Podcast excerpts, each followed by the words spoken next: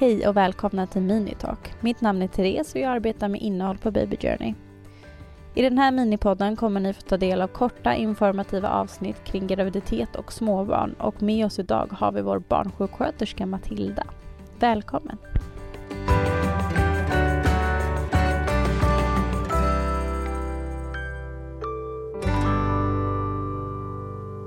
I dagens avsnitt kommer vi prata lite mer kring första dygnet som nybliven förälder. Första dygnet är för många nyblivna föräldrar omtumlande och känslosamt. Vad kan man egentligen förvänta sig av det första dygnet och hur vet man vad man ska göra som nybliven förälder? Ja, att bli förälder första gången är som att få köra bil utan att ha ett körkort och man har ingen aning om vad man ska göra. Och det är helt okej att känna den känslan och det är inget konstigt.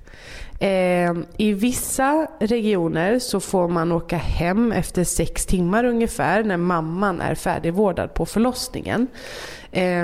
Oftast handlar det om då om man är omföderska och vill åka hem till sitt andra barn hemma. Men för det mesta så stannar man kvar på BB 1 dygn. Och där övervakas man, det är mamman som övervakas mest egentligen för att kontrollera så att livmodern drar ihop sig och eventuella bristningar och sådär. Sen så kollar man också på bebisen såklart och bebisen får en läkarundersökning där man går igenom bebisen från topp till tå.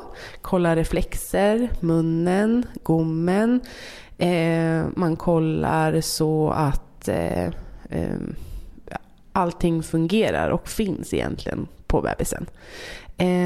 När bebisen föds så har den ju en navelsträng som har suttit i moderkakan som man klipper och då sparar man alltid en liten stump av den så att naveln har en liten stump som kommer torka och trillar av sig själv efter ungefär 7 dagar, 10 dagar. Ofta kan bebisar bli gula första dagen eller dygnen eller veckan. Och det är inget konstigt för det handlar om att bebisen har många röda blodkroppar i kroppen som ska brytas ner av levern. Och levern är omogen och då läcker det istället ut i huden och bildar ett ämne som heter bilirubin. Men det här kommer de ha koll på BB och behöver barnet behandling för det så får man information om det då. Tack. Hur ser behandling av gulsot ut? Om barnet har gulsot så får man, som behöver behandling så får man ligga i en speciell lampa som har UV-strålning som då hjälper levern att bryta ner bilirubinet i kroppen. Det här kan man på vissa sjukhus få göra hemma med hjälp av hemsjukvård från neonatalen.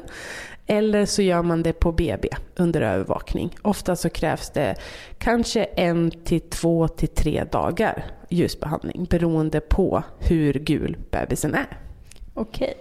Är gulsot någonting som är farligt för barnet?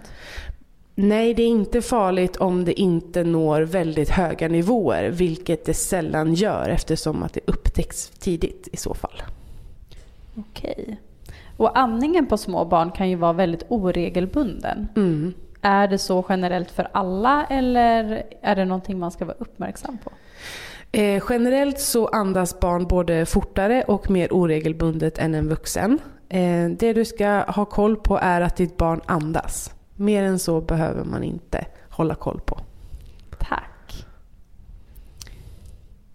Partners roll första dygnet, hur ser den ut? Är det något man ska tänka på som partner? Ja, som partner är det ju omtumlande att också såklart ha fått en bebis. Men det viktigaste är att finnas där för mamman och stötta henne i allt kring amning eller flaskmatning eller att få lite avlastning med att sitta hudnära med bebisen och erbjuda kanske en extra chokladbit eller extra glas vatten om man vill ha det. Så finnas där för sin partner hela vägen under den här BB-tiden. Tack så mycket. Tack för att du har valt att lyssna på Minitalk med oss.